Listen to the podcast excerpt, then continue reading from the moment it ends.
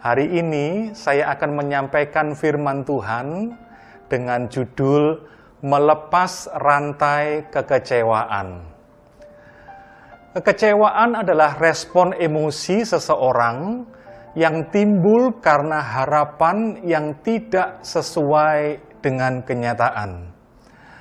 Kekecewaan bisa terjadi pada siapa saja, suami dengan istri dan Sebaliknya istri dengan suami, orang tua dengan anak, anak dan orang tua, antar teman atau antar sahabat, antar teman kerja, antara murid dan guru dan sebaliknya, bahkan antara jemaat dan gembala dan sebaliknya. Kekecewaan perlu diwaspadai karena dalam banyak kasus dapat mengakibatkan seseorang sering mengalami emosi negatif, mengambil keputusan yang salah, membuat perilaku yang buruk, mengakibatkan relasi yang buruk, dan kualitas hidup yang buruk. Mengapa harus melepas kekecewaan? Kita akan belajar dari kisah saudara-saudara Yusuf yang kecewa terhadap sikap dan perilaku ayah mereka kita akan membaca kitab Kejadian pasal 37 ayat 3 sampai 4. Israel, Israel adalah Yakub, lebih mengasihi Yusuf daripada semua anaknya yang lain. Sebab Yusuf itulah anaknya yang lahir pada masa tuanya. Selain karena Yusuf itu lahir pada masa tuanya, Ibu Yusuf ini bernama Rahel. Itulah istri yang sangat dicintai oleh Yakub. Sebab itu tidak salah kalau Yakub sangat mengasihi Yusuf. Dan ia menyuruh membuat jubah yang maha indah bagi dia. Jadi Yakub ini menganak emaskan Yusuf. Setelah dilihat oleh saudara-saudaranya, bahwa ayahnya lebih mengasihi Yusuf dari semua saudaranya, maka bencilah mereka itu kepadanya dan tidak mau menyapanya dengan rahmah. Saya lompat ayat 23 sampai 30 ketika Yakub memberikan perintah kepada Yusuf untuk menyampaikan atau mengirimkan makanan kepada saudara-saudaranya saya bacakan, baru saja Yusuf sampai kepada saudara-saudaranya. Mereka pun menanggalkan jubah Yusuf, jubah maha indah yang dipakainya itu. Dan mereka membawa dia dan melemparkan dia ke dalam sumur. Sumur itu kosong, tidak berair. Kemudian duduklah mereka untuk makan. Ketika mereka mengangkat muka, kelihatanlah kepada mereka suatu kafilah orang Ismail datang dari Gilead dengan untanya yang membawa damar, balsam, damar ladan, dalam perjalanannya mengangkut barang-barang itu ke Mesir. Lalu kata Yehuda kepada saudara-saudaranya itu, Apakah untungnya kalau kita membunuh adik kita itu dan menyembunyikan darahnya? Jadi saudara-saudaranya yang lain sepakat bahwa mereka akan membunuh Yusuf. Saya lanjutkan, marilah kita jual dia kepada orang Ismail ini, tetapi janganlah kita apa-apakan dia, karena ia saudara kita, darah daging kita. Dan saudara-saudaranya mendengarkan perkataannya itu. Ketika ada saudagar-saudagar Midian lewat, Yusuf diangkat ke atas dari dalam sumur itu, kemudian dijual kepada orang Ismail itu dengan harga 20 sikal perak. Lalu Yusuf dibawa ke Mesir, ketika Ruben kembali ke sumur itu, jadi ter, ketika terjadi transaksi jual beli Yusuf itu, Ruben kakak sulungnya, kakak yang pertama tidak ada di tempat. Ketika Ruben kembali ke sumur itu, ternyata Yusuf tidak ada lagi di dalamnya. Lalu dikoyakkannya bajunya, dan kembalilah ia kepada saudara-saudaranya katanya, Anak itu tidak ada lagi, ke manakah aku ini? Bapak Ibu, saudara yang dikasih Tuhan, kita akan belajar bahwa ada paling tidak tiga alasan mengapa kita harus melepas rantai kekecewaan. Alasan yang pertama adalah bahwa kekecewaan itu menular. Bukan hanya COVID-19 yang menular, tetapi kekecewaan itu menular. Kalau saudara perhatikan dari cerita yang telah kita baca tadi, ada baiknya saudara membaca kisah itu secara menyeluruh agar saudara lebih memahaminya lagi. Sebenarnya tidak semua saudara Yusuf itu kecewa terhadap Yusuf khususnya kakak sulung yaitu yang bernama Ruben. Ruben sangat mengasihi Yusuf. Sebab itu ia berusaha menyelamatkan Yusuf, tetapi saat ia kembali dan Yusuf tidak ada dalam sumur, ia mengira Yusuf sudah dibunuh. Yusuf sudah mati. Maka ia berduka. Alkitab mengatakan ia mengoyakkan jubahnya. Dia menangis.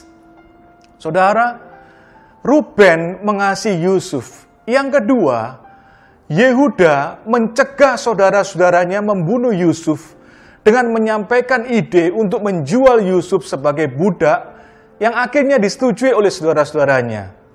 Tetapi sebagian besar saudara-saudara Yusuf kecewa berat terhadap ayah mereka terhadap Yusuf. Hal ini yang sempat membuat mereka berencana untuk membunuh Yusuf. Pertanyaannya mengapa akhirnya mereka bisa bersama-sama kecewa berat? Jawabannya mudah, karena mereka saling bekerja sama. Mereka sering berkumpul. Mereka sering makan bersama. Maka itu mereka saling menularkan kekecewaan. Mereka saling menularkan sakit hati. Saya ingin berpesan kepada Bapak Ibu Saudara yang dikasih Tuhan kita mesti berhati-hati bergaul dengan orang yang punya banyak kekecewaan. Karena orang tersebut mudah sekali menularkan kekecewaannya kepada kita. Contoh, istri yang kecewa terhadap suaminya. Biasanya perkataan dan sikapnya negatif, dan itu gampang menular kepada anaknya, khususnya anak perempuan. Seorang pemimpin yang memiliki kekecewaan akan mudah menularkan kepada yang dipimpinnya. Alasan yang pertama, mengapa kita harus melepaskan rantai kekecewaan adalah bahwa kekecewaan itu menular. Yang kedua adalah kekecewaan bisa membelenggu. Artinya apa?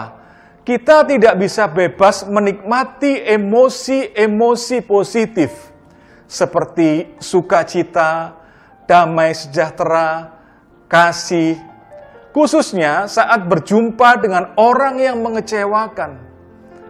Ketika kita mengingat peristiwa yang mengecewakan, ketika kita melihat dan memikirkan akibat perbuatan orang yang mengecewakan kita.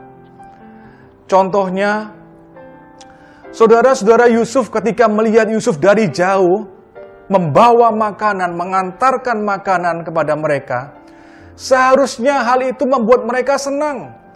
Seharusnya membuat mereka berterima kasih. Adikku mengirimkan makanan kepadaku, ayahku mengirimkan makanan kepadaku. Seharusnya mereka menyambutnya dengan sukacita. Tetapi karena mereka dibelenggu dengan kekecewaan, mereka tidak bisa merasakan emosi-emosi positif yang seharusnya. Tetapi sebaliknya yang mereka rasakan adalah kebencian, kemarahan, dan keinginan untuk menyakiti. Itulah alasan yang kedua mengapa kita perlu melepaskan kekecewaan. Alasan yang ketiga adalah kekecewaan itu bisa berkembang menjadi sakit hati atau kebencian dan akhirnya akan melahirkan perbuatan jahat. Bapak Ibu Saudara yang dikasih Tuhan, kalau kita tidak waspada, maka kita tidak terasa sudah sakit hati, sudah benci, sudah pahit. Jadi kekecewaan itu untuk berkembang menjadi sakit hati dan benci itu begitu cepat, begitu dekat. Jadi kita mesti waspada kalau kita mengalami kekecewaan, kita perlu menjaga agar kita tidak sampai sakit hati, tidak sampai benci, tidak sampai pahit. Seperti saudara-saudara Yusuf yang semula hanya kecewa kepada ayahnya, berubah menjadi kebencian, berubah menjadi sakit hati, berubah menjadi kepahitan, bukan hanya terhadap ayah mereka, tetapi juga kepada Yusuf. Artinya bukan hanya berhenti pada sakit hati atau benci, tapi sudah melahirkan rencana jahat, perbuatan jahat. Ada beberapa perbuatan jahat yang dilakukan oleh saudara-saudara Yusuf. Yang pertama, mereka sempat berencana untuk membunuh Yusuf. Meskipun akhirnya rencana itu batal.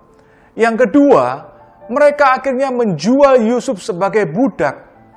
Bayangkan adiknya sendiri yang mengasihi mereka, membawa makanan untuk mereka, mereka jual sebagai budak. Kejahatan selanjutnya adalah saudara-saudara Yusuf membohongi ayah mereka, membohongi Yakub Dikatakan bahwa Yusuf sudah mati diterkam beruang. Mereka menunjukkan jubah maha indah yang sudah dicelup dengan darah binatang. Sebuah kebohongan yang membuat ayah mereka bersedih, berduka. Inilah semua perbuatan jahat yang diawali dengan kekecewaan. Sebab itu kita perlu melepaskan kekecewaan atau membuang kekecewaan. Di dalam kitab Efesus 4 ayat 31 dalam terjemahan sederhana Indonesia dikatakan demikian, Buanglah semua rasa sakit hati, dendam dan kemarahan dari hidupmu. Jangan bertengkar dan saling menghina. Berhentilah melakukan segala macam kejahatan. Bapak Ibu, hal yang selanjutnya adalah bagaimana melepas rantai kekecewaan. Kalau tadi kita perlu melepas rantai kekecewaan dan kita belajar dari saudara-saudara Yusuf, tetapi bagaimana melepas rantai kekecewaan, kita akan belajar dari Yusuf.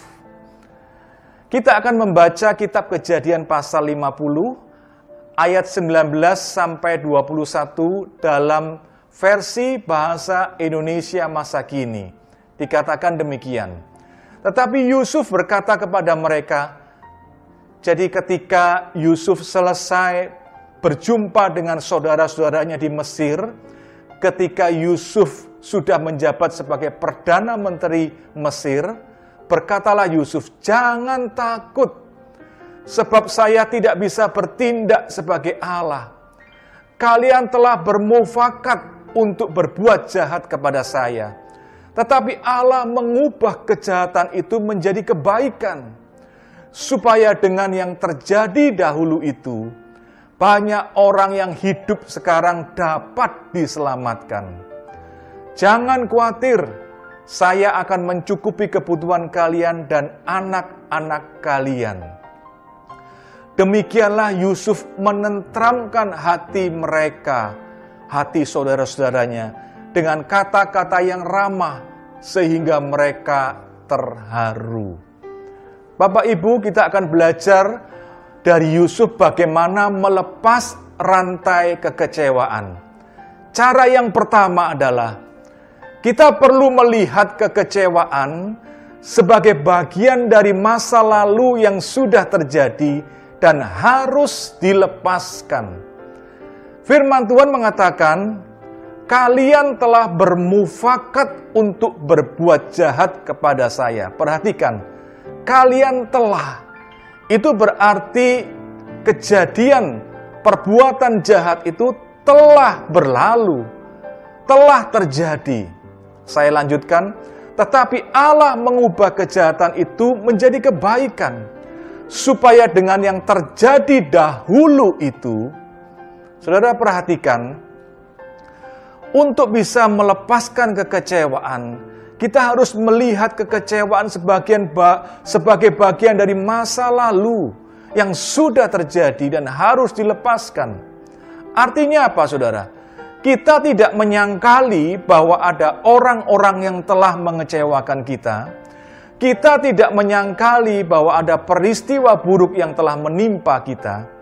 Tapi kita tidak perlu terbelenggu dengan peristiwa buruk tersebut. Apa maksudnya? kita harus menyadari bahwa setiap peristiwa buruk punya pengaruh buruk dalam diri kita. Hal ini yang perlu sungguh-sungguh kita waspadai. Kita harus dengan sadar dan terencana untuk melepaskan diri kita dari pengaruh buruk dari peristiwa-peristiwa buruk masa lalu. Contohnya, pengaruh buruk adalah mudah tersinggung, mudah kecewa, mudah marah, mudah sakit hati, mudah dendam. Bila emosi-emosi seperti itu sering muncul, kita perlu menyadari dan harus segera melepaskannya. Itu artinya pengaruh buruk dari peristiwa-peristiwa buruk kita di masa yang lalu. Cara yang kedua, bagaimana kita melepaskan rantai kekecewaan adalah kita perlu melihat kekecewaan dari sudut pandang ilahi. Alkitab mengatakan bahwa kalian telah bermufakat untuk berbuat jahat kepada saya, tetapi Allah mengubah kejahatan itu menjadi kebaikan.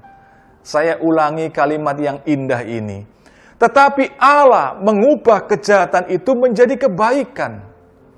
Bapak Ibu Saudara yang dikasih Tuhan, dalam hidup ini bisa terjadi ada orang yang bermaksud jahat. Ada orang yang mengecewakan. Tapi kita harus mempercayai bahwa Allah mampu mengubah kejahatan menjadi kebaikan.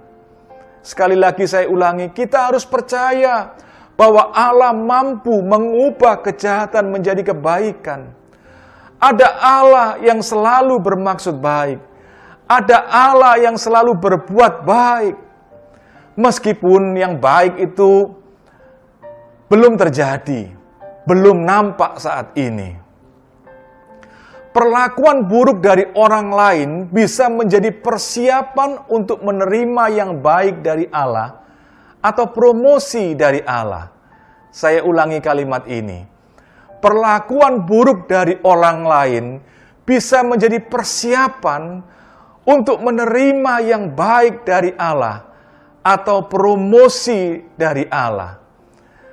Saudara, kalau Yusuf tidak menerima perlakuan buruk dari orang lain, yaitu dibenci oleh saudara-saudaranya, dijual sebagai budak, difitnah oleh istri Potifar sampai harus masuk penjara, maka ia tidak akan menafsirkan mimpi Firaun dan akhirnya menjadi perdana menteri Mesir. Bapak Ibu Saudara yang dikasihi Tuhan, mari kita sama-sama belajar melihat dari sudut pandang ilahi. Artinya, kita belajar melihat yang baik dari Allah dalam peristiwa yang buruk di dalam kehidupan kita. Cara yang ketiga agar kita bisa melepaskan kekecewaan adalah kita membagikan pengalaman kekecewaan kepada orang lain. Kita akan membaca kitab Kejadian pasal 40 ayat 14 sampai 15 dalam versi bahasa Indonesia masa kini. Tetapi ingatlah kepada saya apabila keadaanmu sudah baik. Jadi ini Yusuf berkata kepada juru minuman raja yang ditafsirkan mimpinya saat dia di penjara. Saya lanjutkan, tolong sampaikan persoalan saya kepada raja, supaya saya dibebaskan dari penjara ini. Sebab sebetulnya dahulu saya diculik dari negeri orang Ibrani, dan di sini pun di Mesir ini tidak pernah saya melakukan sesuatu kejahatan sampai harus dimasukkan ke dalam penjara. Bapak Ibu Saudara yang dikasihi Tuhan, kita perlu membagikan pengalaman kekecewaan kita kepada orang yang bisa menolong kita, kepada orang yang mau mendengar kita, kepada orang yang mau memahami kita. Tujuannya apa? Tujuannya agar mereka bisa menolong kita, membimbing kita untuk pulih dari perasaan kecewa bukan dengan tujuan menularkan rasa kecewa kita, bukan dengan tujuan menjelekkan orang yang sudah pernah mengecewakan kita. Dan kita akan belajar dari Yusuf. Ketika Yusuf menceritakan pengalaman kekecewaannya kepada juru minuman raja, Yusuf tidak pernah menceritakan siapa pelaku atau orang atau pihak yang mengecewakannya, yaitu keluarganya, Nyonya Potifar, Yusuf tidak pernah menyampaikan itu, tapi dia hanya menyampaikan kekecewaannya dan permohonannya. Ini yang dinamakan dengan curhat yang benar. Kita tidak menjelekkan orang lain, tapi kita menceritakan perasaan kecewa kita kepada orang lain. Bapak Ibu, ada yang saya pelajari waktu saya belajar mengenai konseling adalah bahwa penderitaan yang dibagikan itu akan cenderung berkurang. Artinya, pengalaman kekecewaan yang kita rasakan perlu kita bagikan karena itu bisa mengurangi rasa sakit kita. Asalkan kita bagikan kepada orang yang tepat, seperti pasangan kita, orang tua kita, pembimbing rohani kita, atau konselor. Itulah cara yang ketiga, Cara yang keempat bagaimana kita bisa lepas dari kekecewaan adalah belajar mengembangkan sikap empati. Apa yang dimaksud dengan sikap empati? Sikap empati adalah ketika kita belajar menempatkan posisi kita di posisi orang lain. Dalam hal ini, kita menempatkan posisi kita di posisi orang yang mengecewakan kita. Orang yang mengecewakan kita biasanya adalah orang yang pernah mengalami kekecewaan, baik oleh karena perilaku kita maupun oleh karena perilaku orang lain. Contohnya, si A mengecewakan kita karena kita telah lebih dulu mengecewakan si A. Misalnya begini, si A menjelekkan nama kita di mata orang lain. Kenapa ini bisa terjadi? Karena si A pernah menagih hutangnya kepada kita, tapi kita ingkar janji sebanyak dua kali. Tentu saja ini membuat si A kecewa, sehingga ini menjadi penyebab mengapa ia menceritakan kejelekan kita kepada orang lain kita perlu berempati terhadap si A. Inilah salah satu cara kita untuk bisa melepaskan kekecewaan kita ketika kita memahami apa yang dirasakan oleh orang yang mengecewakan kita karena kita sudah lebih dahulu mengecewakan dia. Contoh yang kedua adalah si B mengecewakan kita. Padahal kita tidak pernah mengecewakan si B. Tapi kita mesti memahami bahwa si B pernah dikecewakan oleh orang lain. Dia menjadi korban perilaku orang lain. Maka si B akhirnya menjadi pelaku yang mengecewakan kita. Contoh dalam kisah, kisah Yusuf adalah bagaimana saudara-saudara Yusuf dikecewakan oleh ayah mereka. Mereka merasa diperlakukan tidak adil karena ayah mereka atau Yakub mengistimewakan Yusuf. Saudara-saudara Yusuf di sini menjadi korban, korban ketidakadilan, korban yang belum pulih akan cenderung menjadi pelaku. Saya ulangi sekali lagi, korban yang belum pulih akan cenderung menjadi pelaku. Akhirnya saudara-saudara Yusuf memperlakukan Yusuf dengan jahat. Nah, Inilah yang dinamakan dengan berempati. Inilah yang menjadi respon Yusuf. Yusuf mampu berempati. Yusuf melihat saudara-saudaranya sebagai korban. Korban ketidakadilan ayahnya. Korban perilaku pilih kasih ayahnya. Sehingga Yusuf tidak menjadi pelaku yang akhirnya mengecewakan bagi saudara-saudaranya atau orang lain. Yusuf tidak membalas dendam. Karena apa? Karena Yusuf adalah korban yang sudah pulih. Bapak Ibu, saudara yang dikasihi Tuhan, kita akan belajar poin yang terakhir, yaitu bagaimana akibatnya bila kita bersedia melepas rantai kekecewaan. Yang pertama adalah emosi kita menjadi positif. Alkitab mengatakan, demikianlah Yusuf menentramkan hati mereka dengan kata-kata yang ramah, sehingga mereka atau saudara-saudara Yusuf menjadi terharu. Bapak Ibu, Yusuf berhasil menentramkan hati saudara-saudaranya dengan kata-kata yang ramah. Bagaimana Yusuf bisa punya kata-kata yang ramah? Kata-kata yang ramah itu bersumber dari perasaan yang damai, perasaan yang tentram, perasaan yang penuh dengan belas kasihan. Inilah perasaan atau emosi dari orang yang telah berhasil melepaskan kekecewaannya. Perasaannya menjadi positif, emosinya menjadi positif kalau kata-kata saudara sering kali pedas, sering kali menyakitkan, orang Jawa bilang nyelekit, itu menandakan saudara masih menyimpan banyak kekecewaan. Itulah hasilnya kalau kita berhasil melepaskan diri dari rantai kekecewaan. Yang kedua adalah perilaku kita menjadi baik.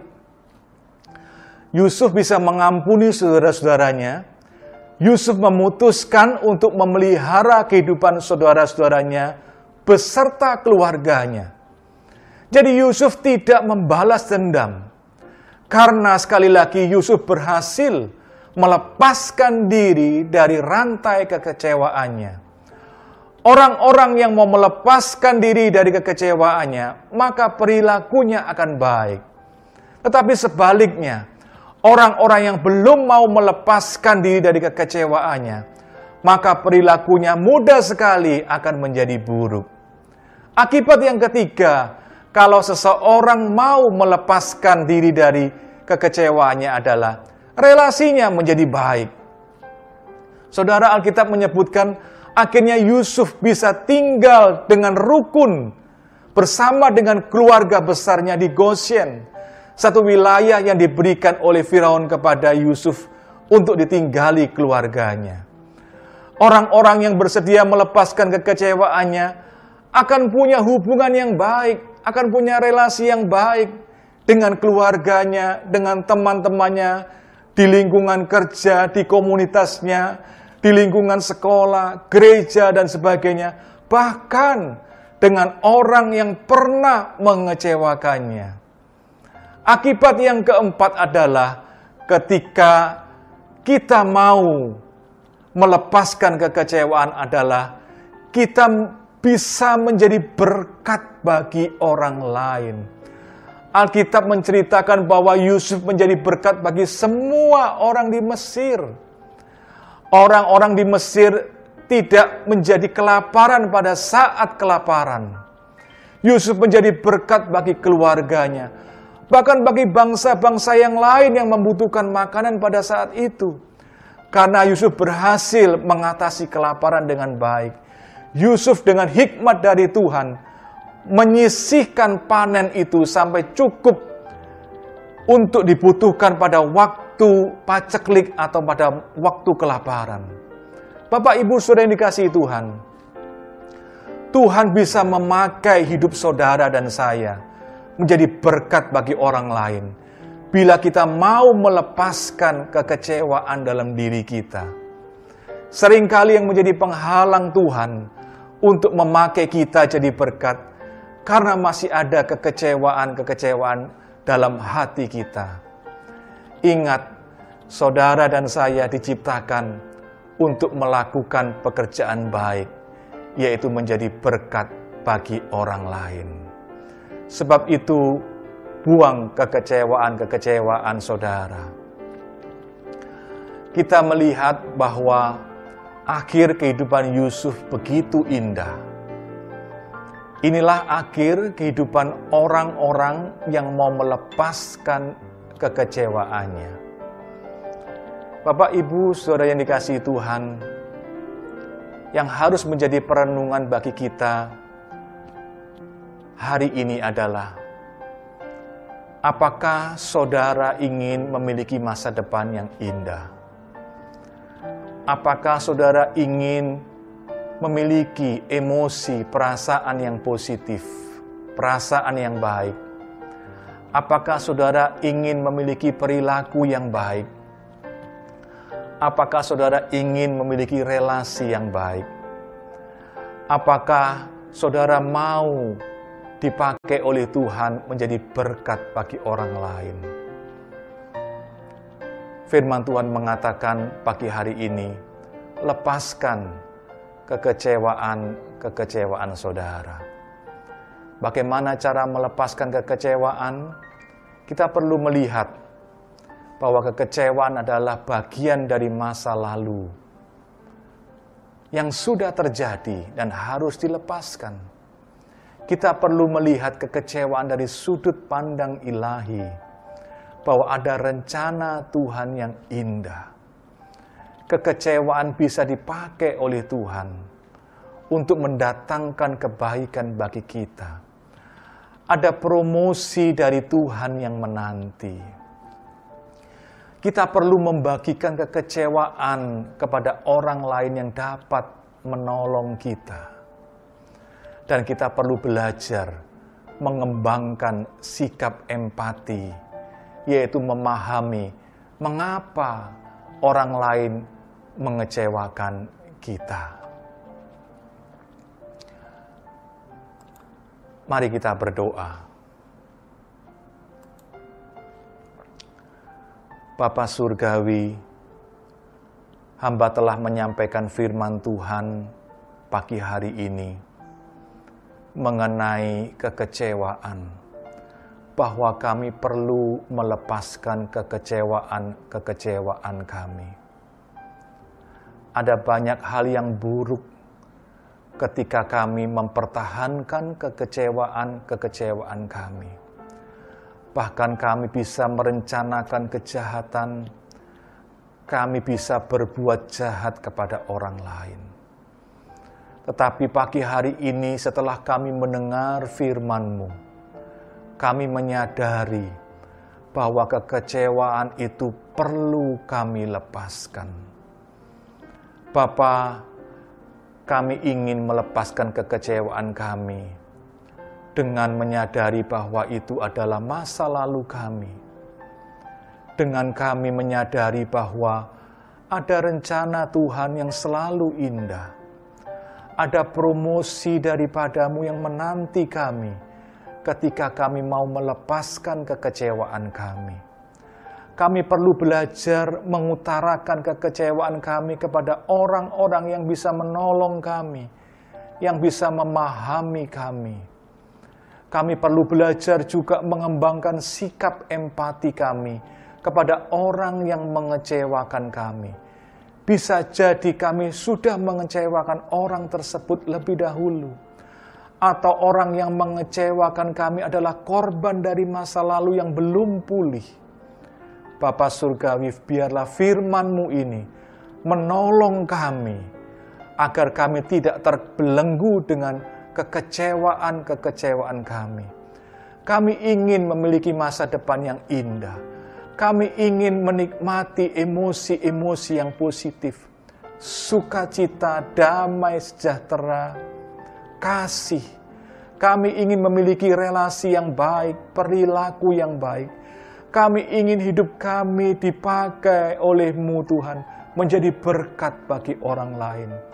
Sebab itu pagi hari ini kami memutuskan untuk melepaskan diri kami dari rasa kecewa di masa yang lalu. Terima kasih Bapa, Engkau menolong saudara-saudara hamba yang menonton tayangan ini pada saat ini, agar mereka memutuskan sungguh-sungguh dan berjalan untuk melepaskan kekecewaan mereka.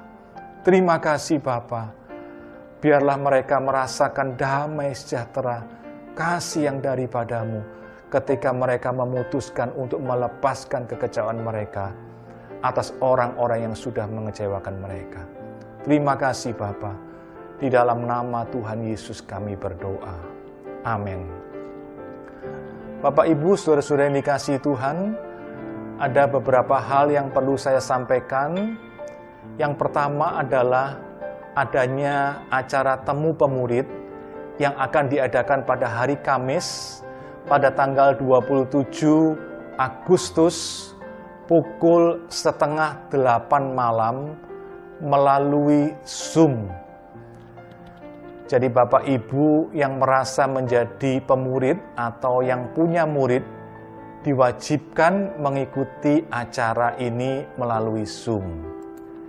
Yang kedua, Koram Dio 85 di rumah masing-masing sesuai dengan jadwal yang sudah Bapak Ibu dapatkan selama ini. Yang kedua, Koram Dio gabungan setiap hari Selasa pukul 19.27 di IG Live. Mari kita bergabung bersama-sama dengan teman, sahabat, dan saudara. Doa keliling secara mandiri saat Bapak Ibu bepergian, entah itu ke kantor, ke supermarket, dan lain-lain, mari kita bersama-sama komitmen melakukannya. Kalau kita banyak berdoa, kita akan mengalami kuasa Tuhan. Kalau bangsa Indonesia banyak berdoa, maka bangsa Indonesia akan mengalami kuasa Tuhan. Kita akan berdoa yang pertama agar Tuhan memberikan hikmat kepada menteri-menteri yang terkait dengan perekonomian agar bisa bersinergi untuk meningkatkan angka pertumbuhan ekonomi sehingga Indonesia terhindar dari masa resesi. Yang kedua, kita berdoa agar Tuhan turut campur dalam proses pendaftaran wali kota dan wakil wali kota Surabaya yang akan dilakukan pada tanggal 4 sampai 6 September sehingga yang terpilih adalah orang yang jujur, yang berintegritas dan bekerja untuk rakyat. Dan yang terakhir kita akan berdoa agar pemurid berkomitmen sungguh-sungguh dalam melakukan pemuritan secara pribadi sehingga mereka berhasil melahirkan murid Kristus yang kuat imannya dan setia melakukan amanat agung. Mari kita berdoa bersama-sama. Bapa Surgawi, kami berdoa agar Engkau memberikan hikmat kepada menteri-menteri yang terkait dengan perekonomian, agar mereka semua bisa bersinergi untuk meningkatkan angka pertumbuhan ekonomi di Indonesia, sehingga Indonesia bisa terhindar dari masa resesi. Tuhan, Engkau sungguh-sungguh memberkati bangsa Indonesia. Engkau sungguh-sungguh menghindarkan bangsa Indonesia dari keterpurukan secara ekonomi. Kami juga berdoa agar Engkau turut campur tangan di dalam memilihkan bagi masyarakat Surabaya wali kota dan wakil wali kotanya. Pilihkan bagi kami orang-orang yang jujur Tuhan, yang berintegritas, orang-orang yang punya kapabilitas untuk memimpin kota Surabaya. Orang-orang yang terpanggil, yang sepenuhnya bekerja untuk kepentingan rakyat. Kami juga berdoa agar kami sebagai pemurid-pemurid di dalam jemaatmu ini sungguh-sungguh melakukan pemuritan, sehingga Dengan pertolongan-Mu ya Tuhan, kami boleh berhasil melahirkan murid-murid Kristus yang sungguh-sungguh kuat imannya dan setia melakukan amanat agung. Bapak, Ibu, saudara-saudara yang dikasihi Tuhan, mari kita meninggalkan ibadah hari ini dengan membawa berkat Tuhan. Tuhan memberkati engkau dan melindungi engkau. Tuhan menyinari engkau dengan wajahnya dan memberi engkau kasih karunia. Tuhan menghadapkan wajahnya kepadamu dan memberi engkau damai sejahtera. Mari kita bersama-sama meninggalkan ibadah ini dengan penuh sukacita. Di dalam nama Tuhan Yesus Kristus, Mari kita semua yang percaya bersama-sama berkata, Amin.